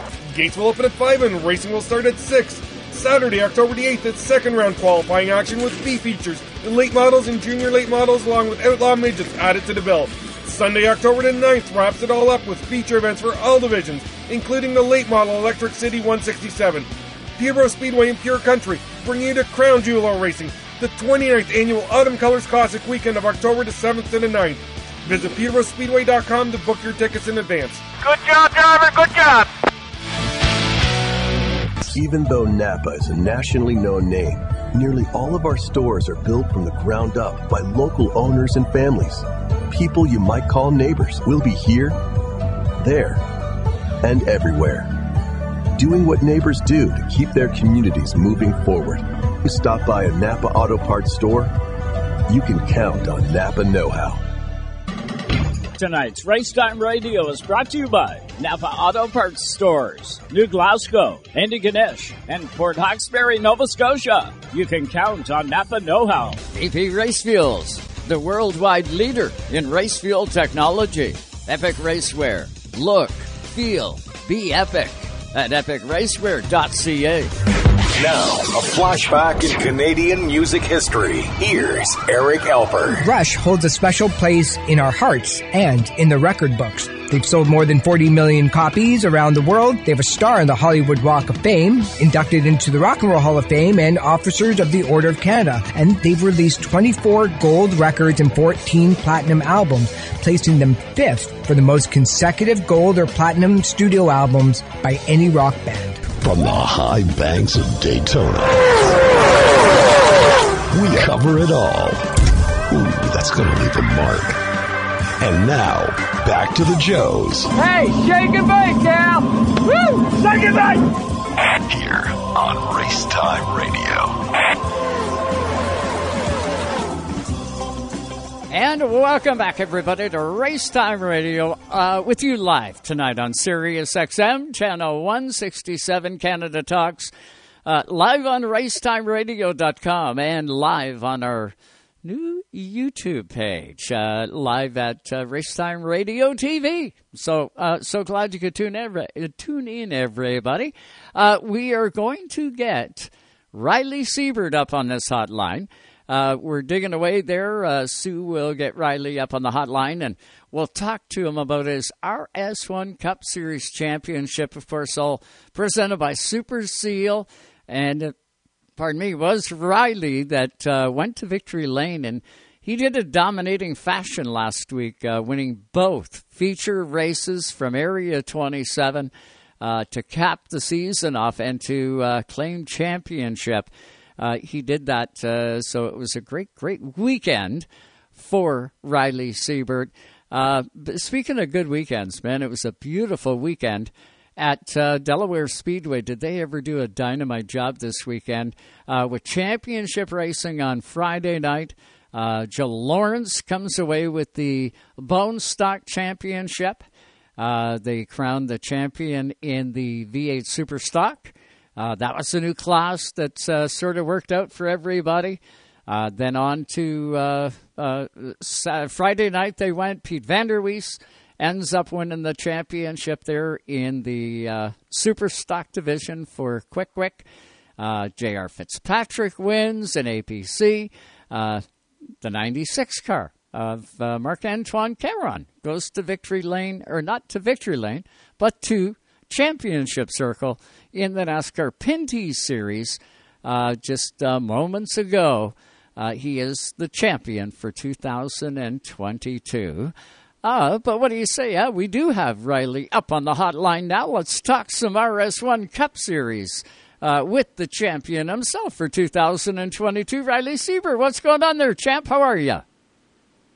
Oh, I'm doing great. How about you? I'm doing fantastic. I know I was really looking forward to catching up with all of you last week. And then I ended up getting uh, the, the cold from hell, so to speak, but I'm okay now. Uh, you, you had yourself a really, really good weekend at Area 27 to claim the championship, winning both feature races. What's that all about, man? You won up to all of them. I um I ended up kind of surprising myself with that one. Um, the plan going into the weekend was to be, you know, conservative and and try and just find a way to to, to finish well enough to capture the the championship. And um, and then I just I don't know. I I guess I turned on an extra switch there and, and qualified on pole. You know, second and a half uh, ahead of second place there, ahead of Sean. And and uh, once I saw that on the timesheets, I just I just thought, well, I I best uh, just go for it here, and uh, ended up yeah going two for two on the road course wins there. So. Uh, so you know, got the job done on the road course, so nobody can say I just won it on the ovals. exactly. You're you're uh, you're getting to be good at both ends of it here, Riley. Uh, uh, you've always been good on the oval side of things, uh, but uh, the road course now is got to be one of your fortes. Do you enjoy one more than the other type of configuration now, or do you look at both of them going, "Yeah, man, I can't wait to get to both"? It's uh, yeah, I, I kind of view them as almost like two separate uh, sports, almost. Even though you're in the same car, I, I look forward to the ovals because it's um, it's just constant traffic, um, and I, I really like dealing with traffic. I find that I can um, I can pick my way through. I can use lap traffic to my advantage if I need to. Uh, whereas the road course is just a separate challenge. You're you know you're you're through the gearbox a ton of times, and you know compression braking the car, and and and uh, and you got you know like at Area 27, you got 16 turns to deal with, so a lot of a lot of calling on memory and, and and remembering where the brake zones are and the throttle points and stuff like that. A road course, so it's just it's different challenges. They're they're not really the the same beast, uh, and they're both just I don't know. I love them both. Well, you were up for the challenge, so to speak, this year. Uh, you had your way with absolutely everything, uh, whether it be pro late model, uh, starting the whole season out with the Rattler 300 win at Penticton Speedway. Uh, you parlayed that big race and that big win into what really was, I'm going to call a dream season. Would you call it a dream season from your side? Because it sure as hell looked like it.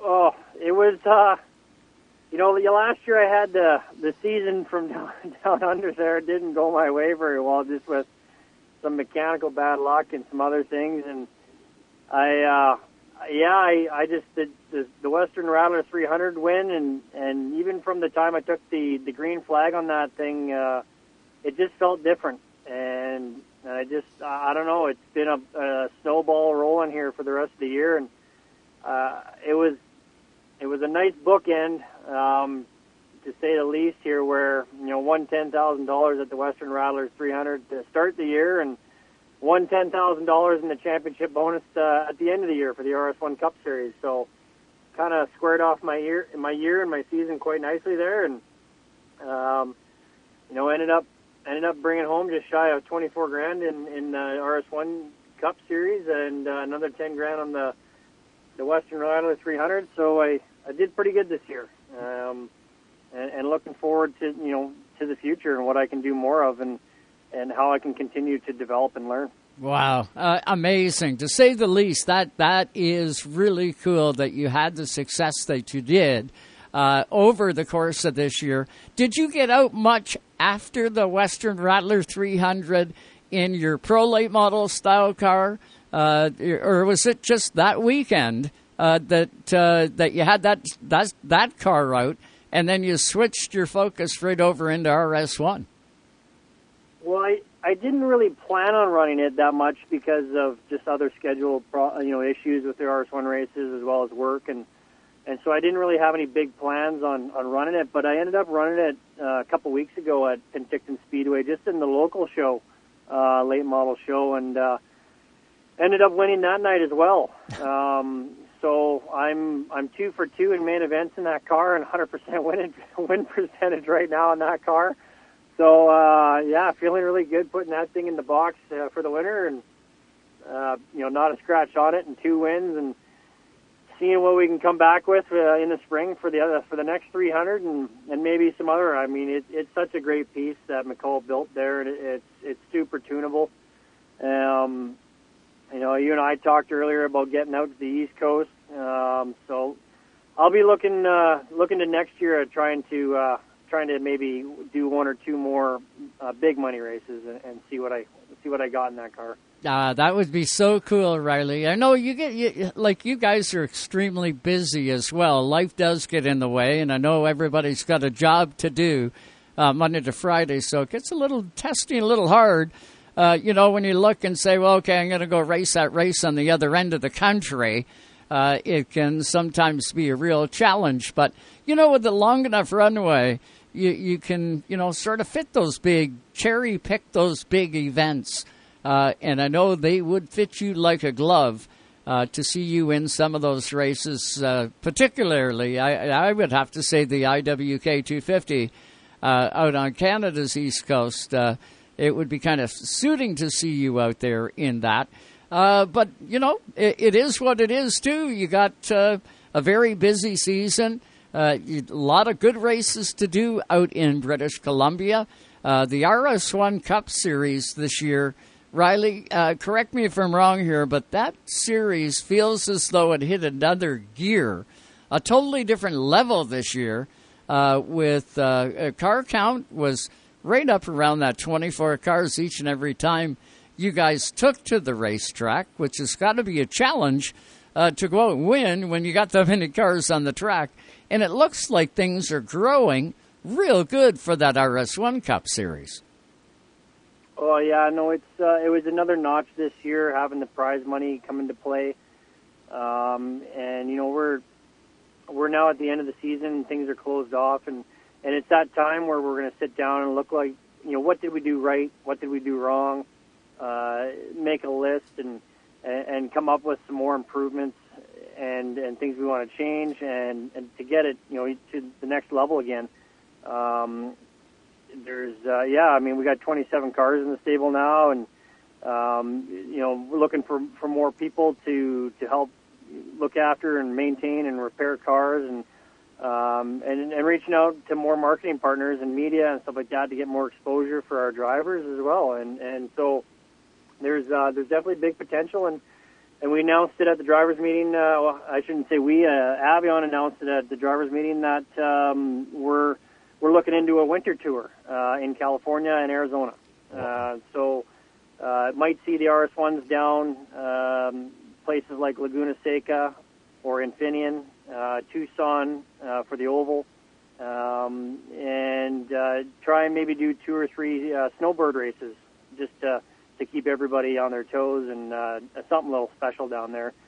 So uh, that's that's the next step for us and what we're looking into, and uh, it's still on the planning stages. And I think you'd see it if we did it in the uh, the first quarter of 2023. But uh, it's, it's quite possible that we're going to do it. Oh man, isn't that that would be too cool? I'll tell you what, there'd be a lot of U.S. Uh, contingent that would really, really enjoy those RS1 Cup cars. Uh, not to mention the Canadian guys would want to go down there and do a little bit of winter heat racing, if you will, in an RS1 Cup car on a totally different racetrack again. Uh, and that's that's the unique part about the RS1 Cup Series. Not only are they identically prepared, uh, all come out of the same shop, all come out with the same setup under them, uh, but to get the uh, diversity and variety of a different configuration racetrack uh, and put different drivers in some of them, man, I'll tell you what, th- this is the stuff that, uh, you know, the dreams are made of. Yeah, I think we got a pretty good product, and, and I know everybody's super proud of it. And and uh, you know the we want to make sure to showcase the depth of the field that we have out here. It's it's you know there's no shortage of, of talented drivers. With you know uh, Sean McIntosh and Cameron Haley, and of course my dad Trevor, and um, even Sean's cousin Mark McIntosh has come a long way, and he's a, a real threat to the top five now. Uh, the Dowler boys are, are mixed in there. Um, of course, everybody knows Noel from the from the uh, national series and, and what he did, and he's he's he won a couple of races this year with us, and his uh, his brother Adam, and and then his youngest brother Griffin, uh, who's um, going, you know, has been to the the world's finals in go karting a few times. He's coming out and he's getting his first little uh, experience in full body stock cars to to make that next step. So, um, huge talent coming out of there, and and lots of development and, we're hoping that it's uh, you know it really grows the population and the talent pool out here, and and gets uh, the seat time that all these development drivers out west were missing. Absolutely. We are with Riley Siebert. He is your 2022 Super Seal RS1 Cup Series champion out on Canada's west coast. As mentioned, Riley, you've got a fork stuck in the season now. Uh, that does do it for everything. Uh, what do you do from here now? Uh, like I know you got your dad's probably going to say, "Okay, now you're working some overtime for all the days that you missed going racing." Uh, but what is the plan for you from here until uh, I don't know Christmas or so? Well, we'll see. Uh, we were joking the other day. The the group that I do I do contract coaching with. Um, we were joking that it's it's almost simulator season. Um, you know, we, we get it. I've got a really expensive uh, simulator that I do iRacing on. Uh, and of course, it's a winter sport for me because that's when construction slows down and that's when I get back into it. So uh, that'll be one of, one part of my winter plans is to get back into the simulator seat and, and kind of stay fresh uh, that way. We do uh, the 24 hours of Daytona every year on on iRacing, a team of us. Last year we finished second in the uh, LMP2 car, so um, yeah, it, it just kind of turns into a bit more fun, and then of course maybe get south of the border for some some real racing in uh, in an RS1 car to stay fresh. Um, and then of course you know I, I'm a avid backcountry snowmobiler, so you'll probably see my media, my social media. You'll see some pictures of me uh, out in the mountains uh, getting some fresh air here this winter as well. Ah, nothing wrong with that at all. But just uh, keep your eyes peeled, man. That that that gets hairy out there in BC. You can have a lot of fun, but uh, you you got to keep your eyes wide open. I can well imagine. Oh yeah, she's uh, that's part of the excitement, right? yeah, I guess. Uh, the sponsorship on your race cars. Uh, who all have you got on your cars? I know uh, you know, not not only your Pro Late model, but uh, your RS1 Cup car. So the Pro Late model uh, has a you know great big lake excavating decal on the side of it. The, you know, our main business that's uh, that was the parent company that started all this other madness that we have now.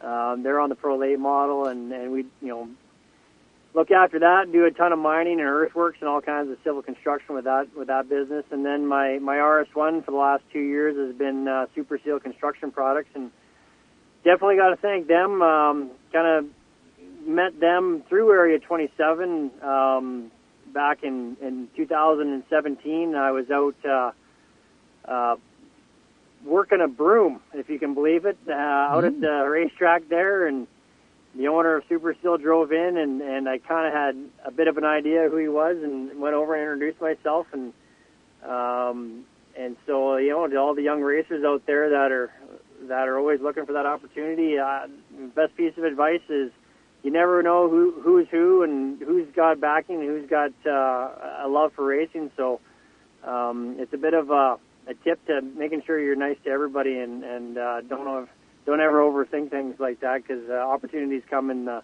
the weirdest times. Yeah, you're right. You never know uh, who's going to come up, especially when you're the guy with the broom.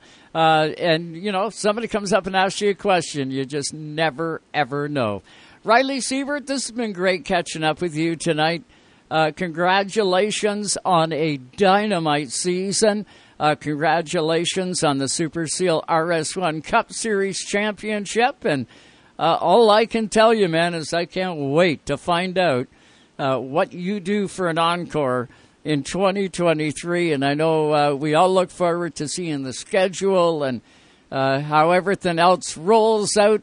And I know uh, Racetime Radio will be well on top of it through the off season. We'll get Al on here lots, and uh, we may even shake your tree every now and then, champ, to find out what's happening.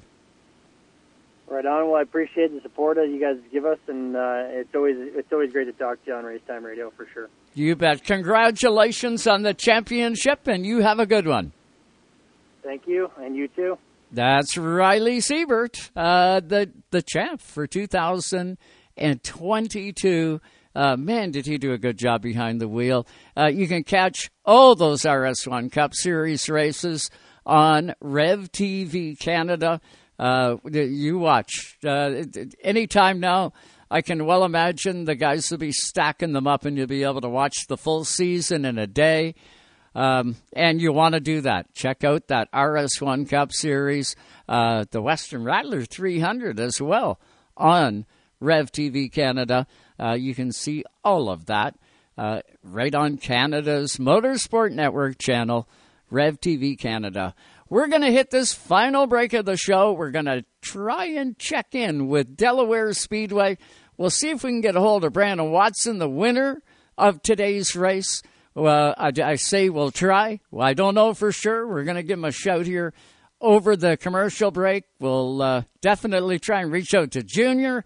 We got to get you some information from Delaware Speedway and today's final NASCAR Pinty's Series Championship race. Uh, congratulations to the 96. We may even try uh, Antoine on the other side of the break. Stay with us. We will be back all live tonight on Racetime Radio. Poor pitiful me, roaming through them trees. Won't you help me out in the North Country? Underneath them pines, in the green plush scenery. From coast to coast, coast, to coast you're listening to Canada Talks. To Canada Talks. Racetime Radio is brought to you by the Quality Inn, Halifax Airport, the official stay of the Racetime Radio broadcast crew. Also by the Wooden Door Bistro. Even though Napa is a nationally known name, nearly all of our stores are built from the ground up by local owners and families. People you might call neighbors will be here, there, and everywhere. Doing what neighbors do to keep their communities moving forward. You stop by a Napa Auto Parts store, you can count on Napa Know How. Hey, this is JP from Peterborough Speedway. This Thanksgiving weekend, October the 7th to 9th, we're hosting our annual Autumn Colors Classic, the biggest racing event in Ontario. Three days of racing action at Peterborough Speedway presented by Lucas Oil in Pure Country. All right, man, get ready to go. This year, the Speedway hosts 10 divisions of racing action with the best drivers in the country appearing. Friday, it's first round qualifying for the Bone Stocks, Mini Stocks, Super Stocks, Legends, Hot Rods, along with the Young Gun races. You know you gotta do. Gates will open at 5 and racing will start at 6. Saturday, October the 8th, it's second round qualifying action with B features, the late models and junior late models, along with outlaw midgets added to the bill. Sunday, October the 9th, wraps it all up with feature events for all divisions, including the late model Electric City 167. Peterborough Speedway in Pure Country, bringing you to Crown Jewel Racing, the 29th annual Autumn Colors Classic weekend of October the 7th to the 9th. Visit PeterboroughSpeedway.com to book your tickets in advance. Good job, driver. Good job. Tonight's Race Time Radio is brought to you by Napa Auto Parts Stores, Port Hawkesbury, New Glasgow, and Antigonish, Nova Scotia. Drivers, start your engines. Welcome back to the track. Live on Racetime Radio. Sirius XM 167.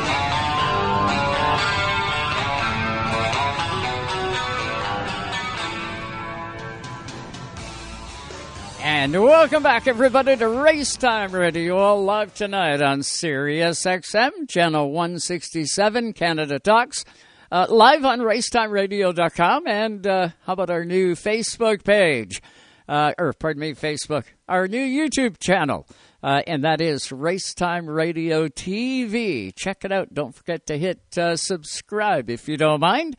Uh, we'd much appreciate it. We had a little kerfuffle off the beginning of the show uh, with the the audio not going down the line. Uh, but uh, I do believe we've got everything all sorted out, and we did uh, quite early on. But uh, man, I'll tell you what, busy sh- show tonight. Um, we're we're trying to shake down and see who we can get uh, from Delaware Speedway. Of course, today the NASCAR Pinty's Series came to a, a, a head, came to an end, and it was Brandon Watson winning today's race in the number nine car. Uh, Brandon won his first NASCAR Pinty's Series race. Uh, we also have Marc Antoine Camirand as the series champion in the Paille Chevrolet, the number 96. He did a great job this year. And we're reaching out and uh, seeing who we can gather and seeing who we can get from the track. And uh, we'll see if we can get you some totally up to date information from the Speedway. Uh, and I know Sue is working on that as we speak. And uh, what do you got? Yo, you got Junior. You got Junior on the hotline. That's good. We can pull Junior up on this show. I've uh, been missing him here in the studio tonight. Junior, what's going on? You have a good weekend or what? Whoop, what do you say I turn the right channel up? There. Definitely an up and down weekend up and down weekend. I had the wrong channel up, buddy, but uh, I got the right one up there now. What's going on? Uh, so uh, the the rain finally quit, and the cars hit the racetrack. You guys got a full race in today. Yeah, we did. It was uh, uh, now the the fans did get to watch about twenty five to thirty green or yellow flag laps. Um, you know, just uh, while trying to keep the track dry through a couple of rain showers, but uh, I think everybody would would agree that they got to see uh, the full race, uh, and and uh, they definitely got a little bit of everything out of that uh, out of that Pinty's Fall Brawl uh, here at Delaware Speedway. It was uh, it was an incredible race. Um, it uh, you know it definitely came down to the wire. Uh, Donald Theetge and and Brandon Watson uh, they showed a tremendous amount of short track um, uh, courtesy but also aggression at the same time. Uh, I think they would both agree. Uh, they both made contact with one another. They both, uh, you know, raced each other extremely hard, uh, but neither one of them uh, impeded the uh, the forward direction of either one of their race cars. And uh, Brandon Watson was just the one to come out on top. Yeah, he sure was. And Brandon had a good car all day long. Uh, watching the race in the first half before we went on the air, uh, watching the number nine, he looked stout. Uh, there was a couple of restarts in there where the 17 of DJ Kennington started on the inside. Of course, the nine took the high side of the preferred lane on the restart. And it kind of looked like the old guy was going to get her done. Uh, got out and did lead a few laps, but it didn't take the nine car too long before he found his way back around the 17 car. Uh, and he just sort of maintained that you know that that five six car length lead uh, from what I could see, Junior, for uh, pretty well the race. Now, I, I, I know in the second half of the race, we were on the air, so I wasn't really able to focus in on what all was happening, but I did see your number 27 of Andrew Ranger uh, just about make it over on his lid. Uh, the 27 uh, really went for a ride there. Is Andrew okay? And I know the car really went flying. Yeah, Andrew's okay. Um, it was definitely a uh, a very unfortunate set of circumstances.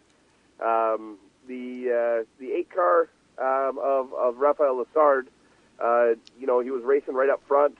Um, don't know where he was at, whether he was in the second row or whether he was in the first row. Um, I, I can't uh, I can't remember where where he was um, in relation to you know how the how the entire deal got started, but he was right at the front. Um, we had just cycled back. We were uh, the 27 was a, uh, a trapped car on the on the the most recent yellow to that.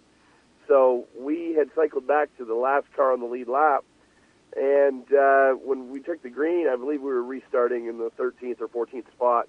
Um, the the handling was going away on the 27, basically from the mid pack or the mid mid portion of that race.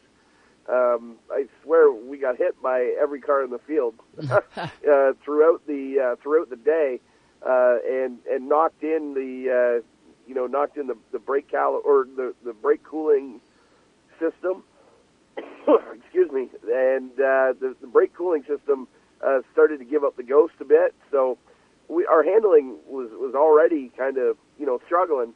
So Meyer just back in the pack quite a ways, and unfortunately, when the eight car got turned, it collected everybody to the outside wall, and and uh, uh, Ranger was in that sweet spot where really, you know, racers say there was nowhere to go, and uh, in, in some wrecks and in some instances, uh, this was truly that. Uh, you know, the the seas parted for a split second, um, and uh, the water came rushing back in, and and uh, uh, lo and behold, it, it ended up with uh, Ranger up on top of Tagliani. Uh, Tags, uh, you know, car took uh, a tremendous amount of damage, uh, and and so did Rangers. Uh, Ranger is okay. Talked to him after, um, and uh, you know we'll uh, we'll limp on to to uh, uh, you know fight uh, fight another season out in in 2023. Yeah, just amazing. I know uh, it sounds like you've got that cold. Is it creeping in and grabbing you, bud? Hey, I've I've uh, I've spotted for uh, for four races this weekend. Um, uh, spotted for a tremendous amount of laps.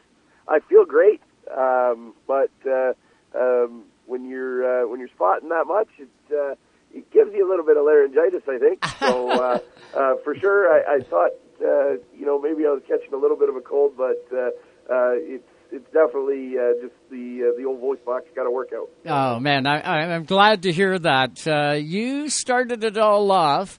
Uh, let me see. You're back Friday night. Uh, you were uh, who did you spot for Friday night? I can't remember now, right off the top of my head. I know you got a win on Saturday with Dale and Martin in the Yeah. hot rod class. Rick Verburn. I That's spotted for Rick Verburn in the in the Castrol number 88. Um, we uh, we we had a decent run going. Uh, found that uh, uh, the sway bar was actually binding up on it uh, by the sounds of it, um, and uh, we actually ended up falling back to eighth on Friday night. Uh, the Quick Wick series, my lord, what a uh, what a wild wild uh, championship event. Uh, there was a little bit of everything in that one. Lane Zardo, Derek Tmiersma, or Derek Tmiersma, Garrett Tmiersma, um, you know, Dyson and Colliver and all those guys uh, could could go to victory lane and and uh, you know Rick Walt ended up picking up the win, but uh, uh, unfortunately ended up getting disqualified, which handed the win to Vanderwith. Uh, a great showing for the Quickwick Superstocks. Uh, really a clean race, uh, just a, a spectacular one. Um, then on Saturday, I got a chance to uh, spot for my buddy Dale and Martin. we, uh, of course, picked up the win in the Hot Rod Series. Uh, it was a lot of fun. Uh, always a fun time uh, spotting for him. And uh, as well, I spotted for Josh Stoddy, uh, who had a career best Delaware uh, outing. Um, you know, of course, he picked up a win earlier on in the year at Sauble, but uh, Delaware is a is a rough track for him, and uh, we ended up coming home with a third. So um, a, a great outing for the Ridgeline number 17. And uh, then today, you know, this this is the down part. Yeah. we uh, ended up with a with a busted up race car, but uh, that's what happens in racing. And and uh, uh, looking forward to Frostfest and and uh, as well October or uh, uh, Peterborough Autumn Colors. And uh, we got a few more races to go this year. You know, that Ridgeline 17 car of Josh Stoddy uh, coming home with that third place finish.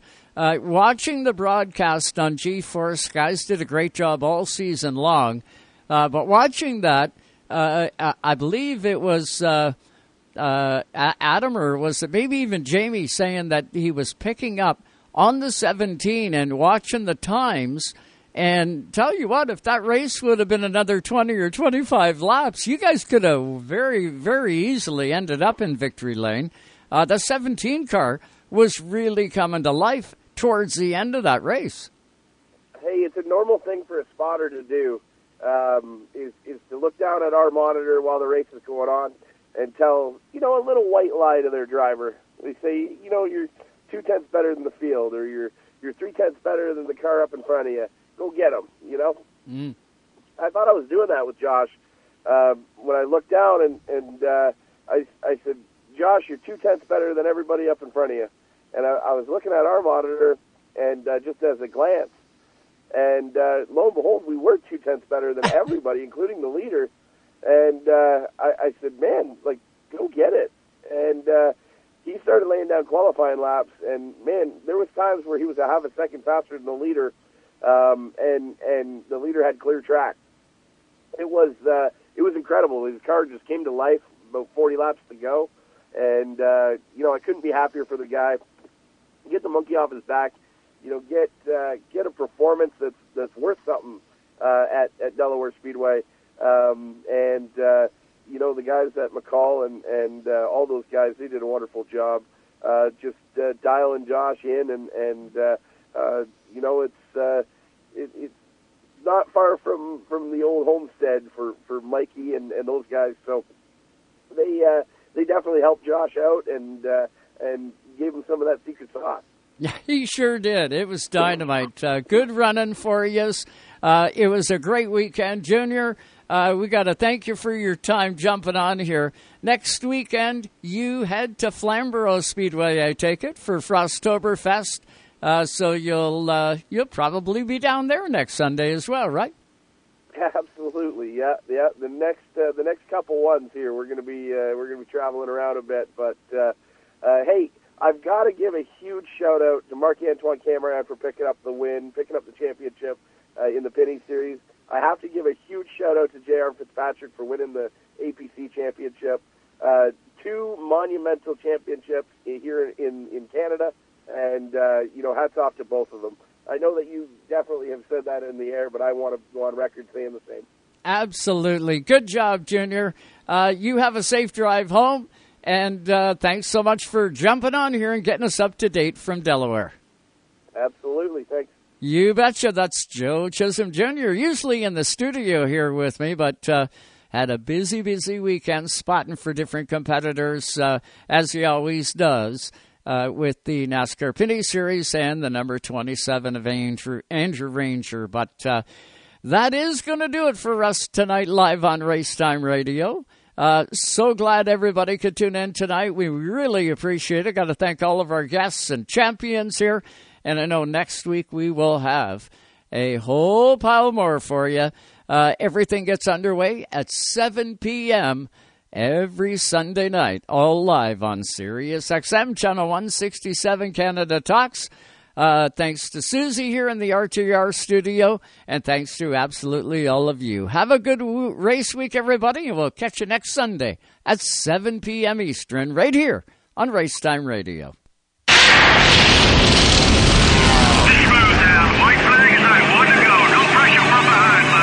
Thanks for listening to Racetime Radio. Visit us on the web at www.racetimeradio.com.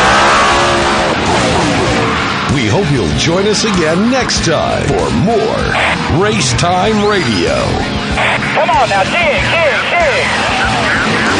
Exclusively on your home for the hardcore race fan. Excellent, buddy. Excellent.